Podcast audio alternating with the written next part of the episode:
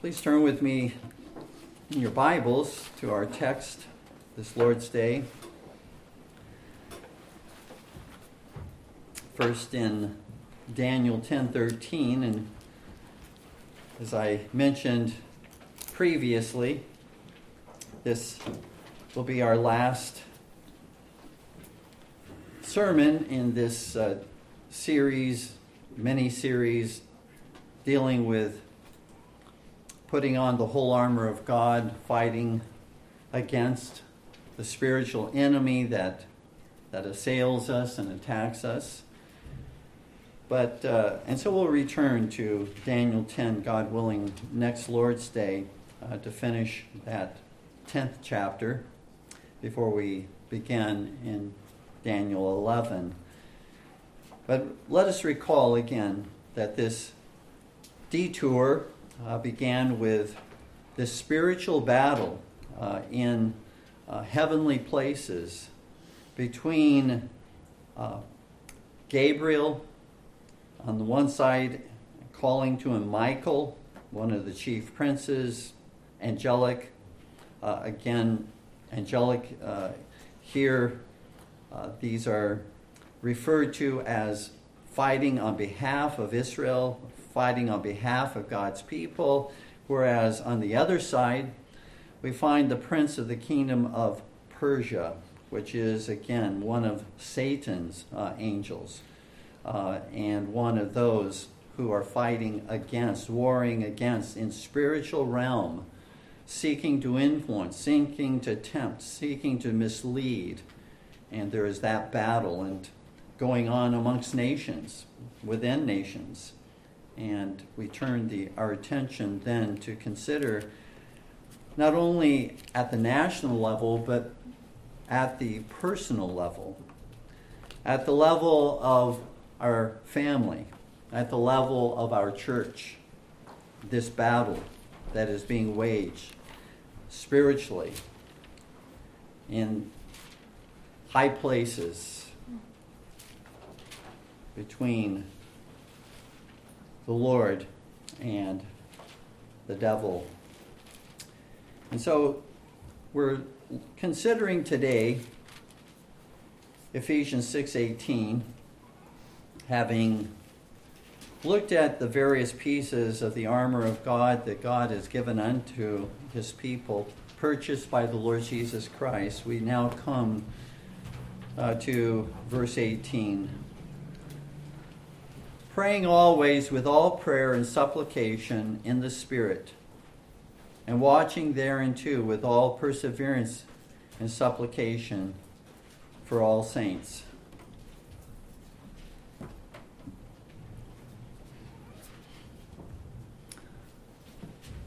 Putting on the whole armor of God in order to resist the devil and his temptations without prayer,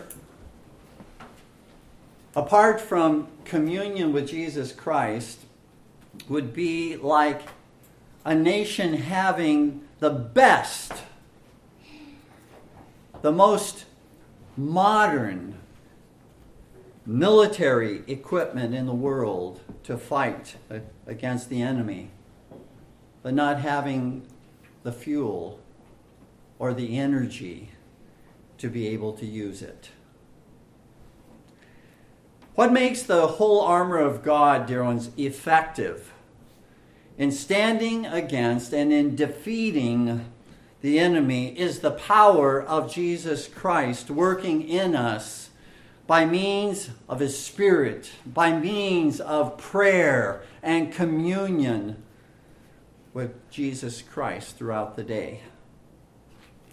The whole armor of God is a great blessing.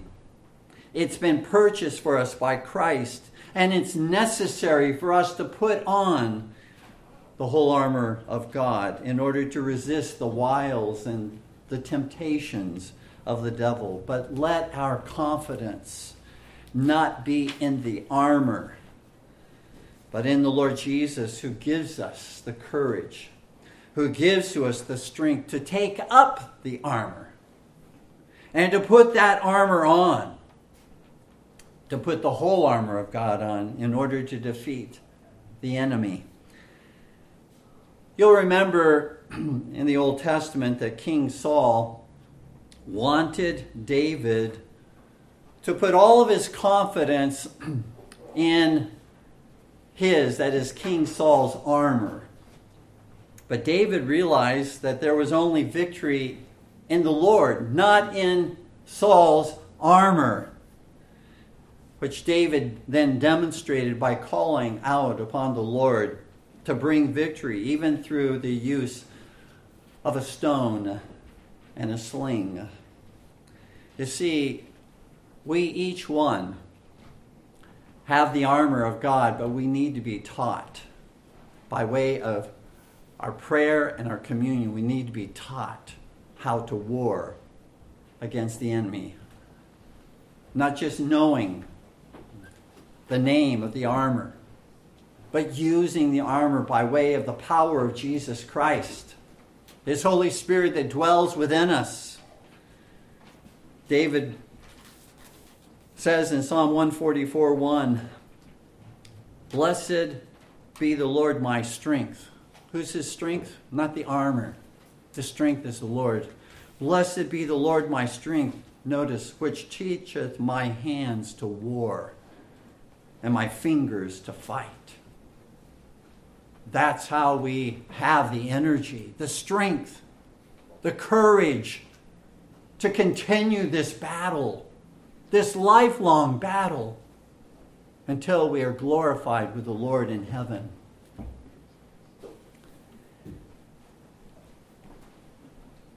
The armor is ours in Jesus Christ, but how do we put it on?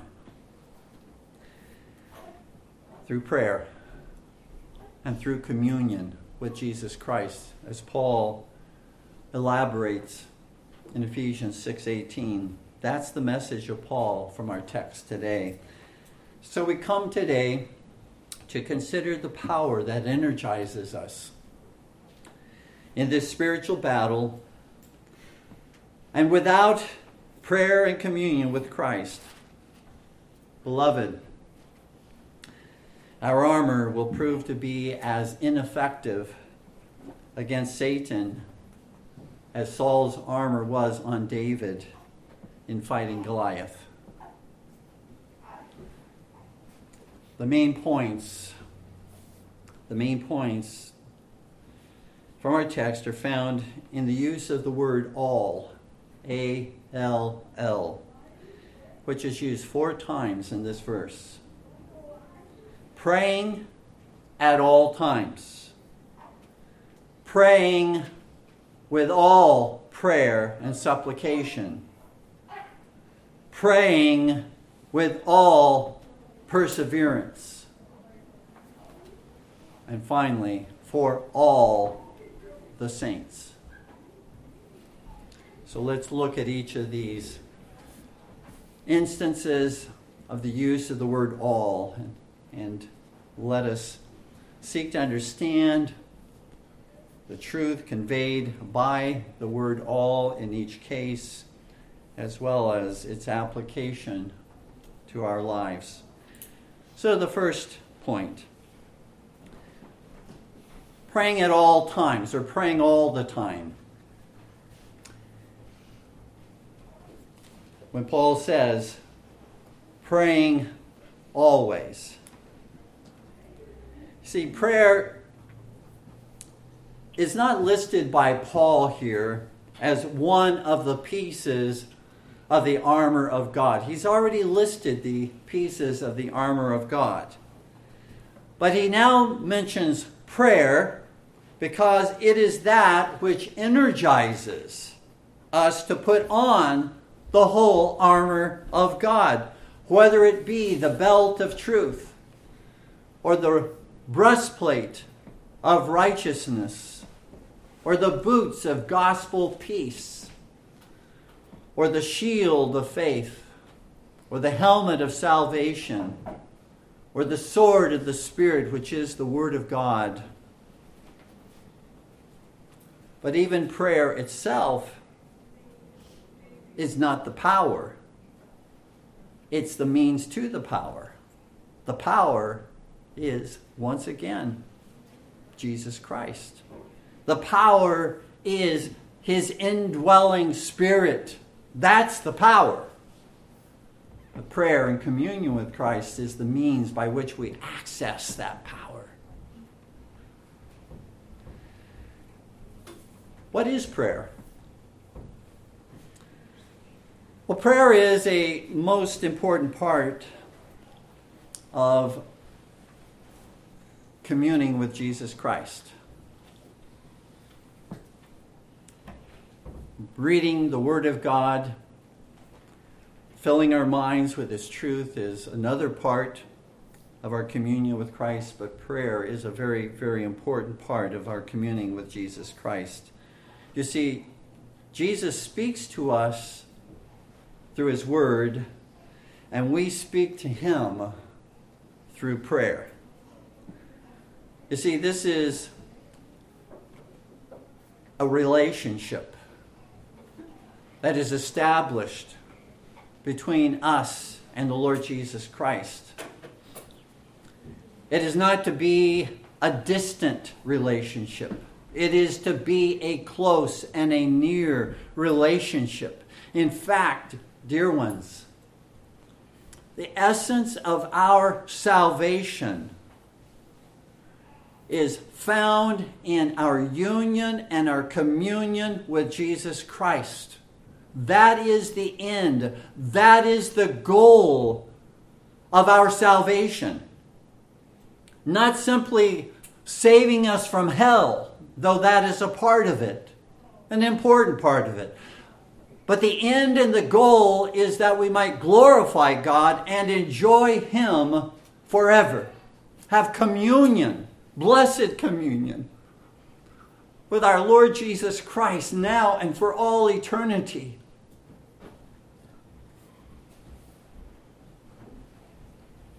Prayer is pouring out our hearts in faith and love to the Lord in praise, in thanksgiving, in confession, repentance, seeking forgiveness, and in requests for our needs. Without fervent prayer, Jesus will be a stranger to us. Without fervent prayer, there is, dear ones, no nearness. There is no passion for Jesus. There's only an intellectual knowledge about Him. Without sincere prayer, Jesus is just a fact, not our personal Savior and Lord. The Lord Jesus says in John fifteen five, I am the vine, and ye are the branches. He that abideth in me, and I in him, the same bringeth forth much fruit. For without me, ye can do nothing. Just as that abiding, which is communion, being in Christ, abiding in Christ, he that abideth in me and I in him, that's that communion with Jesus Christ. That person will bring forth much fruit. So likewise, if we can change this one part of that verse and make and add this to it, he that abideth in me and I in him, the same resisteth the enemy. For without me you can do nothing. It's only those who are in communion with Jesus Christ, that take up the armor of God, that have the power of Christ to be able to resist the devil, to resist the world, to resist the flesh and its evil desires. You see, in the Lord's Prayer, Jesus assumes that all of his true disciples will pray. We'll have communion with him when he says, when thou prayest. He doesn't say, if thou prayest. He says, when thou prayest. And so we understand that prayer in the Christian life. It's not optional. It's not a suggestion unto us. It's a necessity in the life of a Christian and in this daily battle that we face against the enemy. If Jesus is our life, dear ones, like the air that we breathe, then prayer is the breathing in and the breathing out of that life.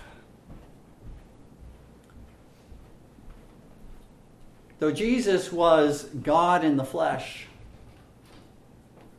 he didn't forsake prayer. He didn't forsake communion with his Father. In fact, in Luke six twelve, he prayed all night.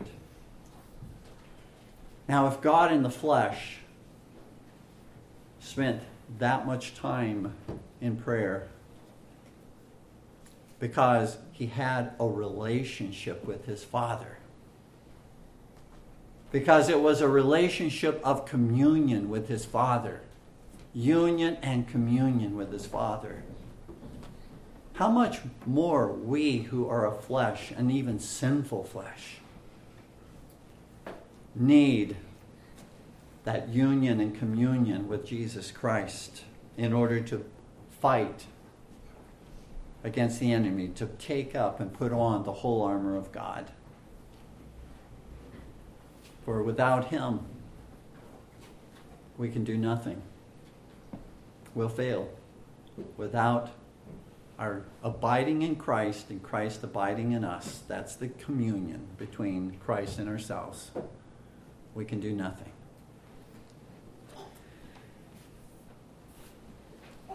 Paul says in Ephesians six eighteen, praying always, literally praying at all times, or praying all the time. The word all is actually the word that is used there. Paul says in First Thessalonians five seventeen, pray without ceasing.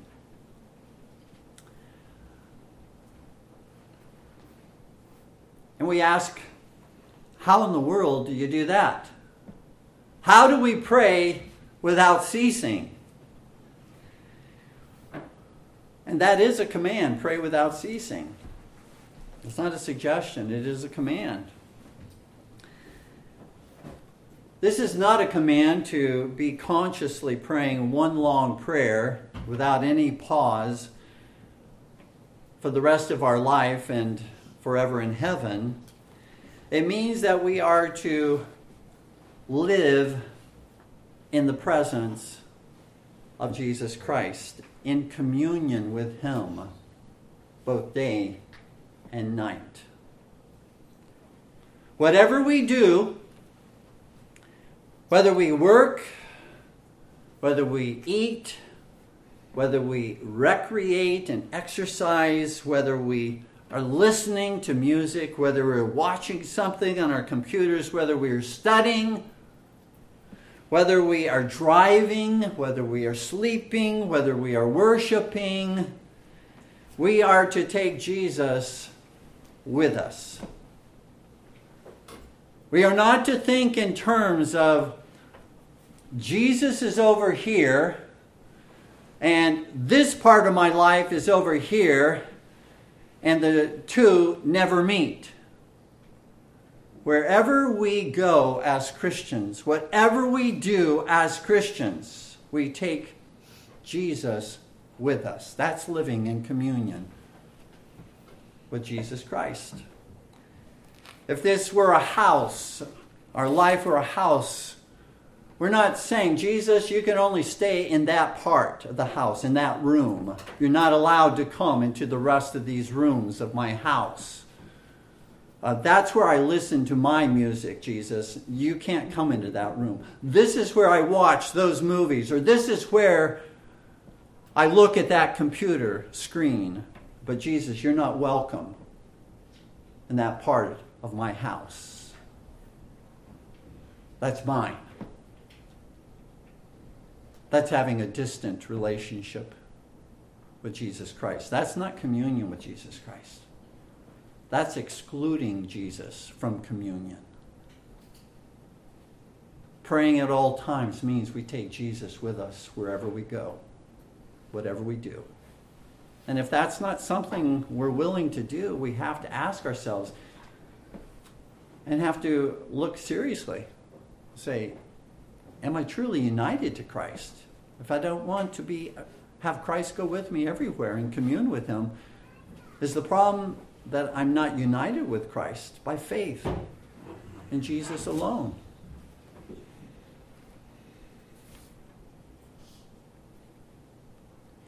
Throughout the day and night, not just at those appointed times of pri- our private worship, our family worship, and our public worship on the Lord's Day, throughout our day, in our communion with Christ, we give thanks to him for our blessings. Maybe just a short little sentence, Lord, thank thee for this drink of water, this clean water that I'm about to drink. But so many in the world do not have. Thank thee for the least of these blessings, when in fact they may be very great blessings, but we simply take them for granted. Being in communion with Christ throughout the day, we, we cry out to him for our needs. Throughout the day, we're seeking his wisdom and his guidance. We are pleading for his safety and his protection as we travel in our cars from one location to the next. We are repenting of our sin and seeking his forgiveness. We are praying for and we are bearing the burdens of one another. Everyone's to pray at all times means we are to seek to be near the Lord in our desires and in our thoughts. Whatever we do throughout the day. Though this is a command and therefore a duty to pray at all times, to pray without ceasing. Dear ones, if it is only a duty, and if it is only a command to you, you are missing out on the blessing of fellowship and communion with the God who created you, the God who redeemed you, the God who justified you by faith alone, the God who is sanctifying you, with the God who will glorify you. You're missing out on that great blessing if it's a merely a duty to you, an obligation to you.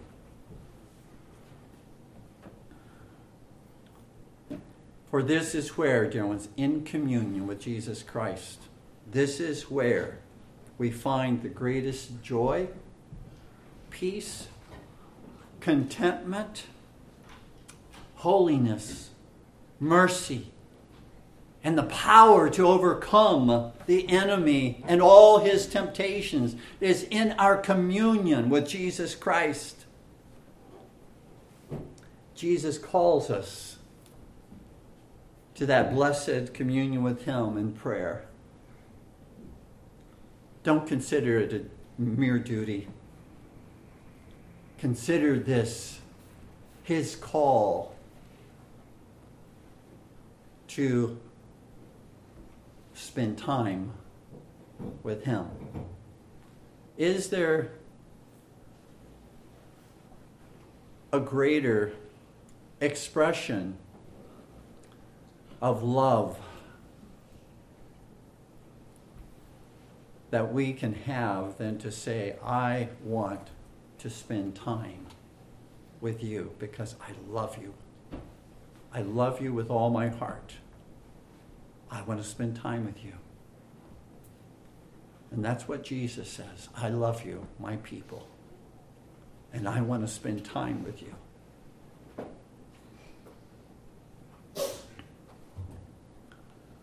That's what makes the Lord's Day so special. Because it's an entire day the Lord wants to spend time with us and us to commune with him.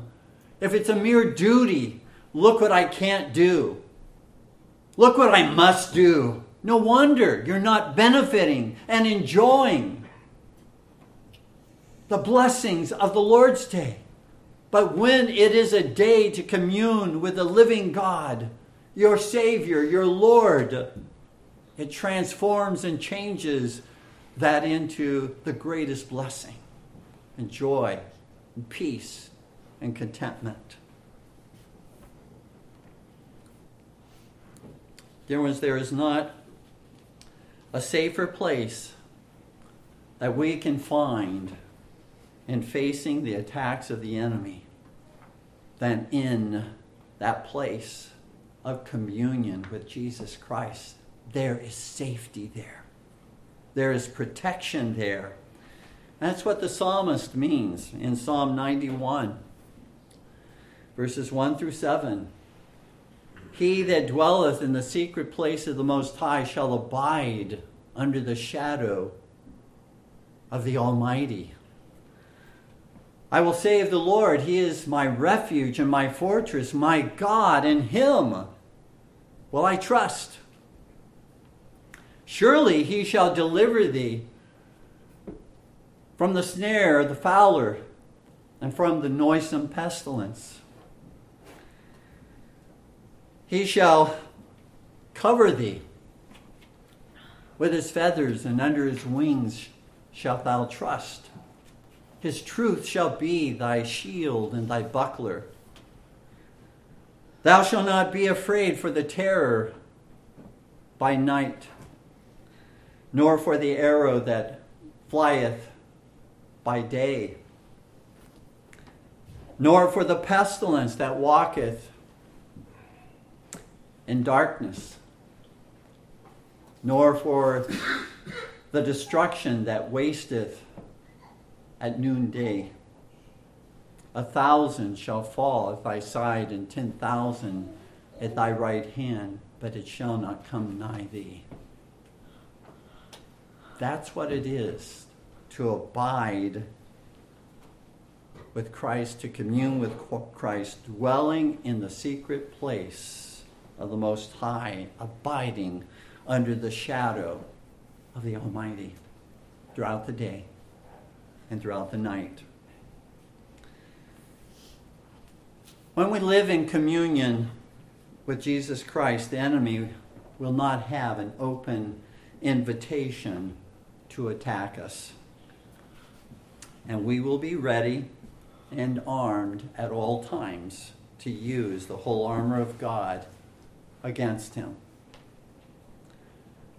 None of us are going to perfectly commune with Jesus Christ.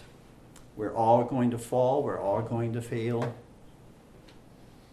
But do you strive for that?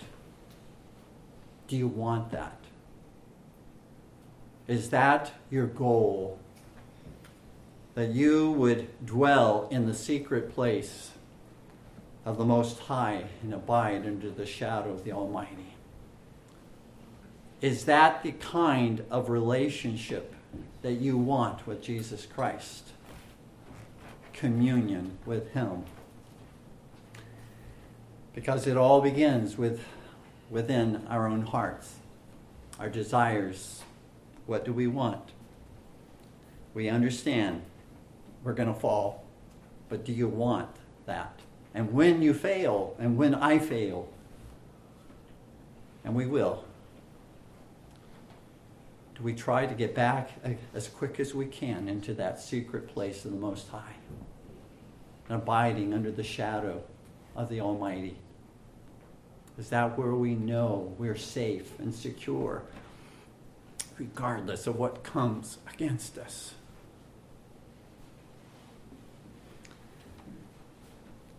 Certainly not in our strength that we're able to do this, for without me you can do nothing. Jesus said in John fifteen five, but it's in the strength of the Lord. I can do all things through Christ, which strengtheneth me. Philippians four thirteen. And so, like all spiritual exercises that God gives to us, communion with Jesus Christ, we must be, we must train ourselves. We must train ourselves by the power of Christ living within us to spend time with Jesus and to take Jesus with us, to take his word with us, to take his commandments, to take his gospel, to take him with us wherever we go, not to exclude him from anything that we do.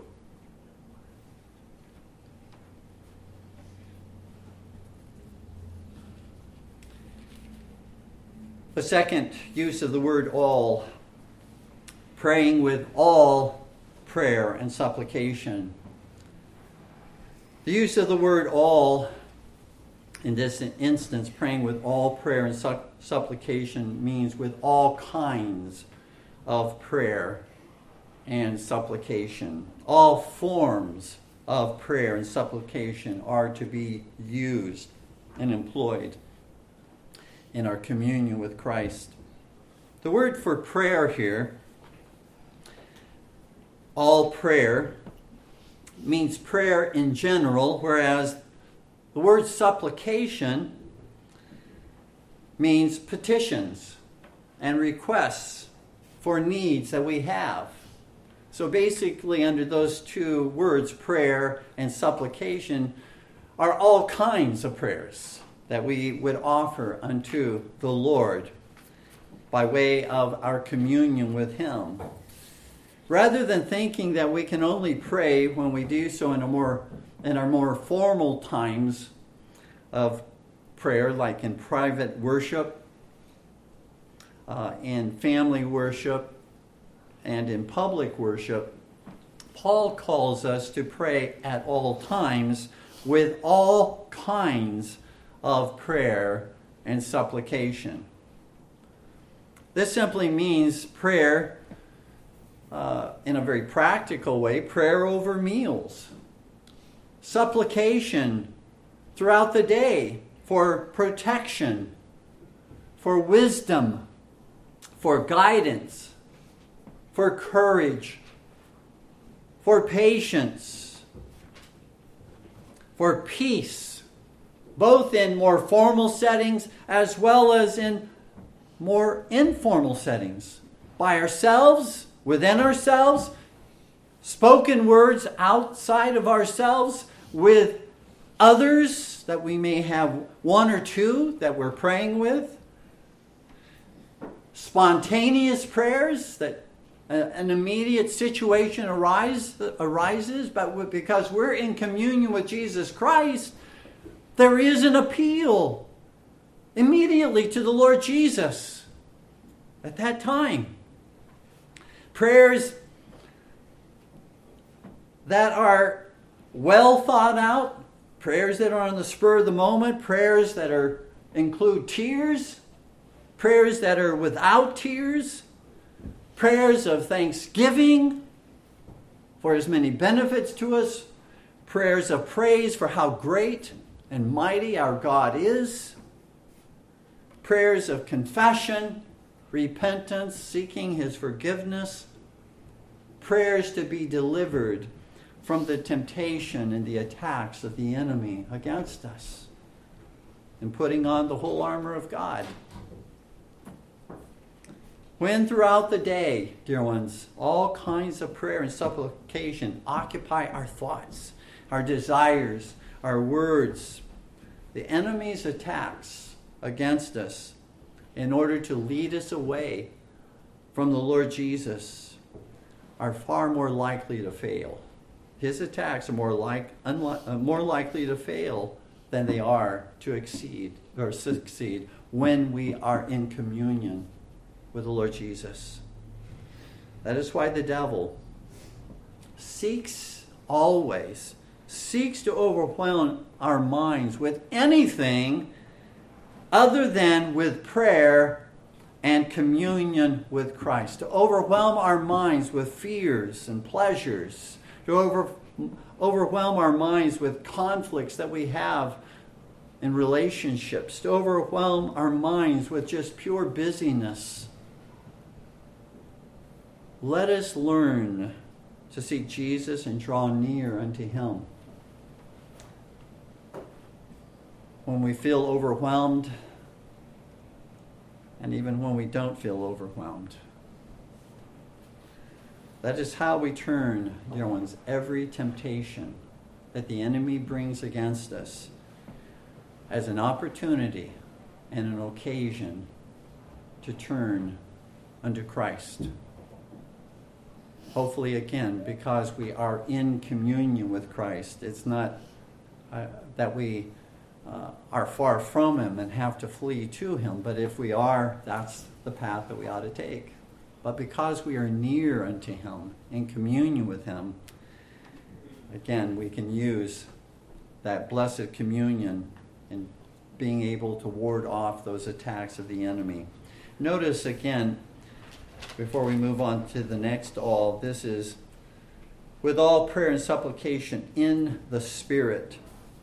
Paul reminds us that we cannot do this, again, in our own mere strength and determination, our own mere resolution, that we can only do so with the help and the strength of the Almighty Spirit of the living God, Christ's Spirit, that he has sent.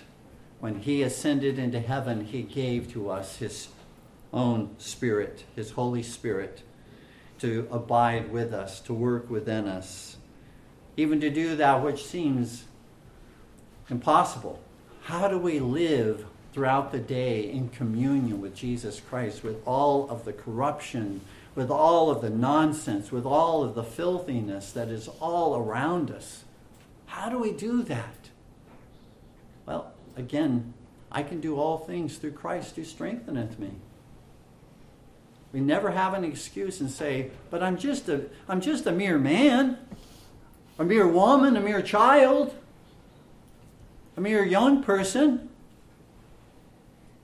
I can do all things through Christ which strengtheneth me. Do you desire it? Are you striving for that? Ephesians three twenty. Paul says, now unto him that is able to do exceeding abundantly above all that we ask or think. Notice, according to the power that worketh in us. What power? The power of the Holy Spirit. The, the God who created everything. The God who made you is the God who abides and dwells within you, according to the power that worketh in us. The third all, watching with all perseverance. In the battle against temptation and the attacks of the enemy in our lives, one of our greatest weaknesses that the devil takes advantage of is our laziness in falling asleep at our post as a soldier of Jesus Christ. We allow our commun- communion with Jesus Christ to grow lukewarm, if not cold, due to, and we will always justify it in some way, due to work, due to pleasure. But we don't very often say due to sin when that is the case. We do not take temptation seriously when we let down our guard. We think that we will not fall into that same temptation after we've already repented of that sin. We're not going to fall back into that same temptation. It's not going to happen again. But dear ones, that's the very opening that the devil is looking for in our lives. That self-righteousness, that pride in our lives. That's why Paul says in First Corinthians ten twelve, wherefore let him that thinketh he standeth take heed lest he fall.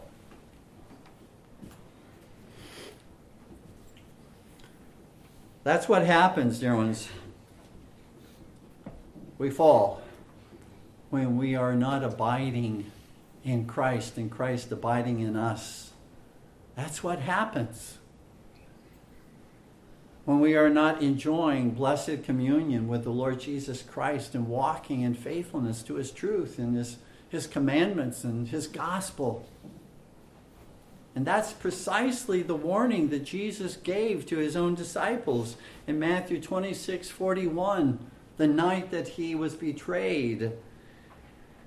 Jesus said to his disciples, "Watch and pray that ye enter not into temptation." What did they do? They fell asleep.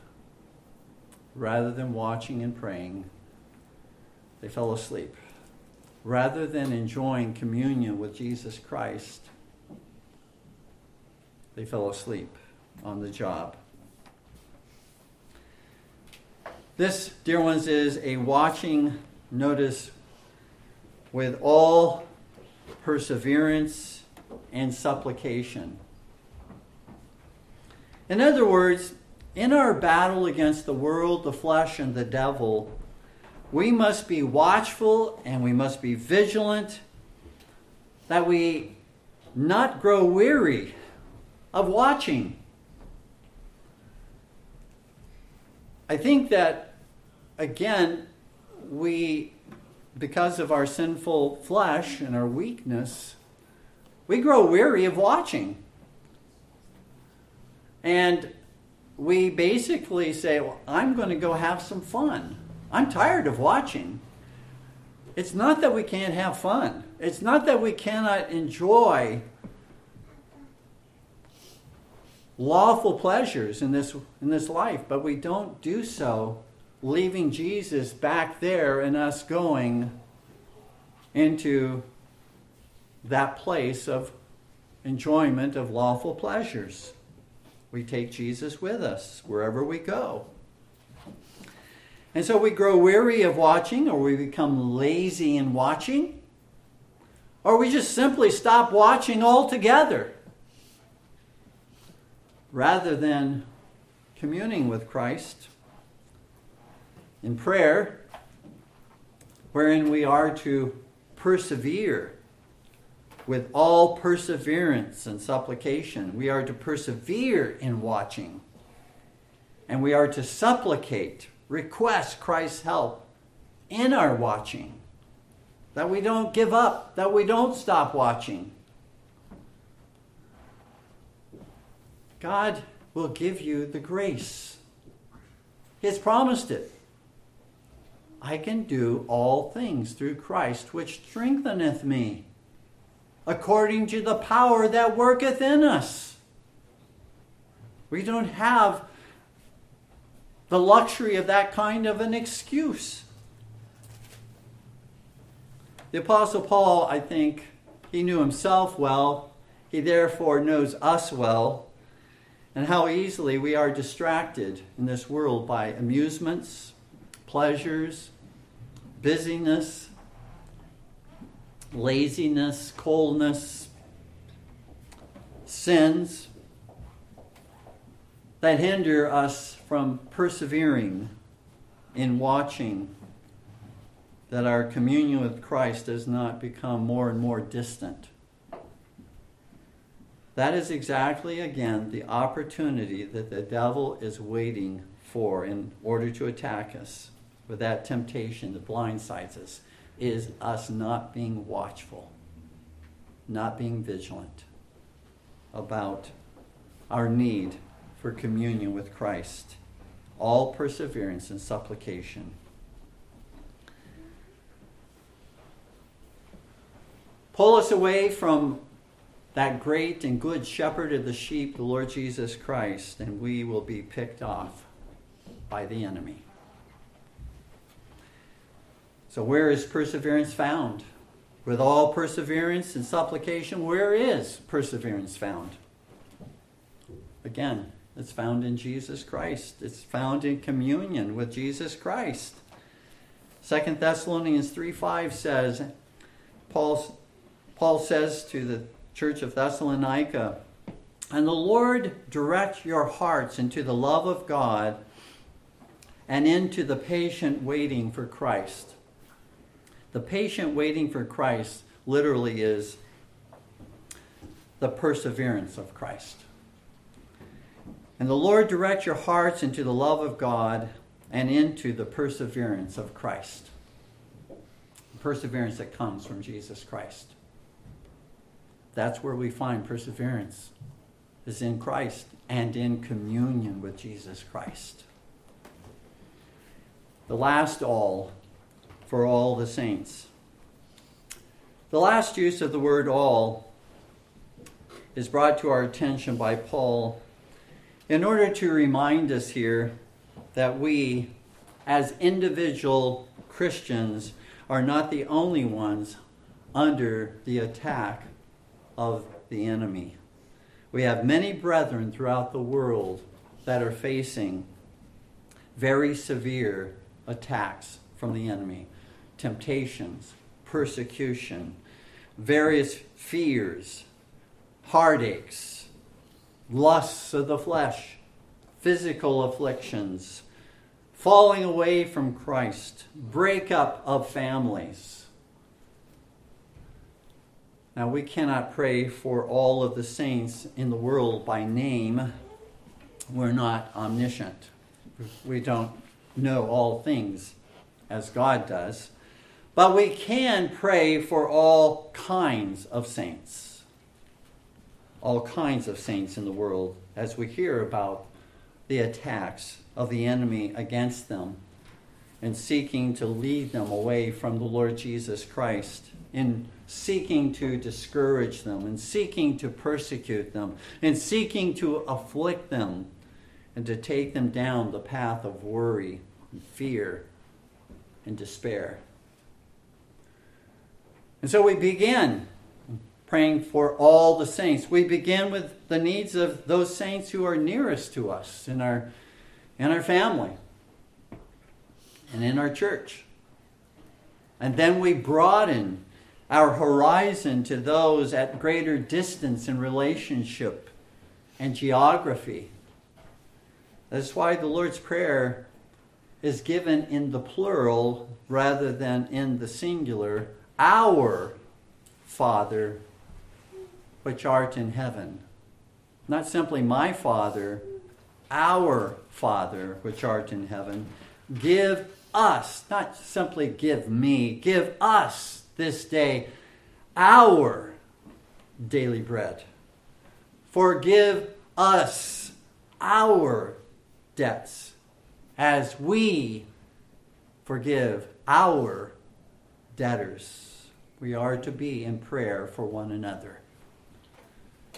In praying for all the saints, we as good soldiers of Christ confess that we've got one another's backs. On the battlefield, thinking in terms of an actual physical battle, on the battlefield, it is knowing that each soldier has the back of the other soldier that binds them together and that inspires them to continue to fight. Courage is contagious, just as fear is contagious.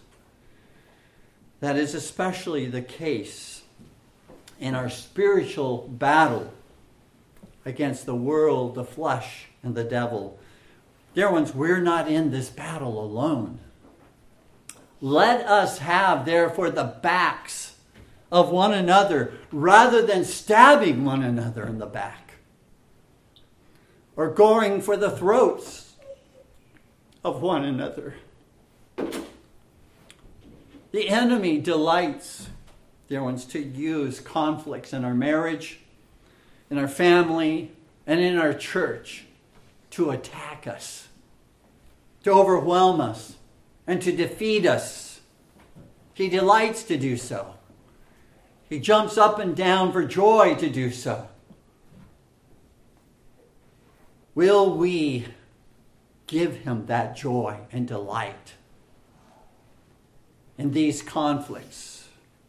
Or will we rather be a kingdom not divided against itself? Because Jesus said a kingdom divided against itself cannot stand.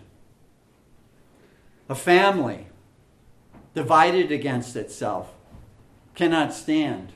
A church divided against itself cannot stand. Cannot stand by itself against the attacks of one another, or gossip, or harsh words and actions against one another. But a kingdom, a family, a church united in Christ's truth and in his love, upholding one another, praying for one another, that God uses so often to keep us going when we feel like falling. That somebody else, that others have our backs. Prayer into Jesus and communion with him at all times, with all kinds of prayer and supplication, watching with all perseverance for all the saints, is the certain appointed way by Jesus Christ to put on the whole armor of God in overcoming the temptations of the world, the flesh, and the devil. Amen. Please stand with me in prayer.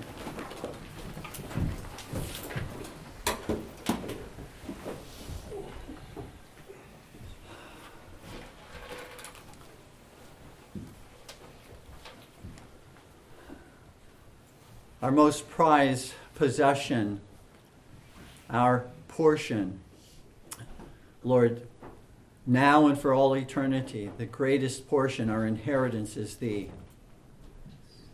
and is our communion with Thee. All the other blessings that we receive from Thee are simply the means to be being able to enjoy Thee and commune with Thee, whether it be our election, whether it be Christ's redemption, whether it be our justification, our adoption into Thy family, whether it be our sanctification and growth in Christ, whether it be our glorification when we die to, to ascend into Thy presence.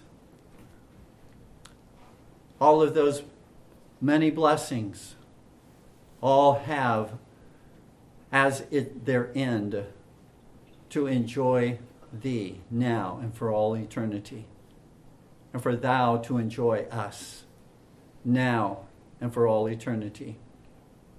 May we, as Thy people, pray at all times with all perseverance, supplication, watching, Lord, in every way for all the saints. Our God, we we thank Thee for Thy word, which is truth. Let us not miss, Lord, in our day-to-day lives, that which is most important: communion with Thee, our God, our Savior, our King, a nearness and closeness to Thee, not a distance, dis- not a distant relationship, but one that we enjoy. We pray, Father, hear our prayers for the sake of Jesus Christ. Amen.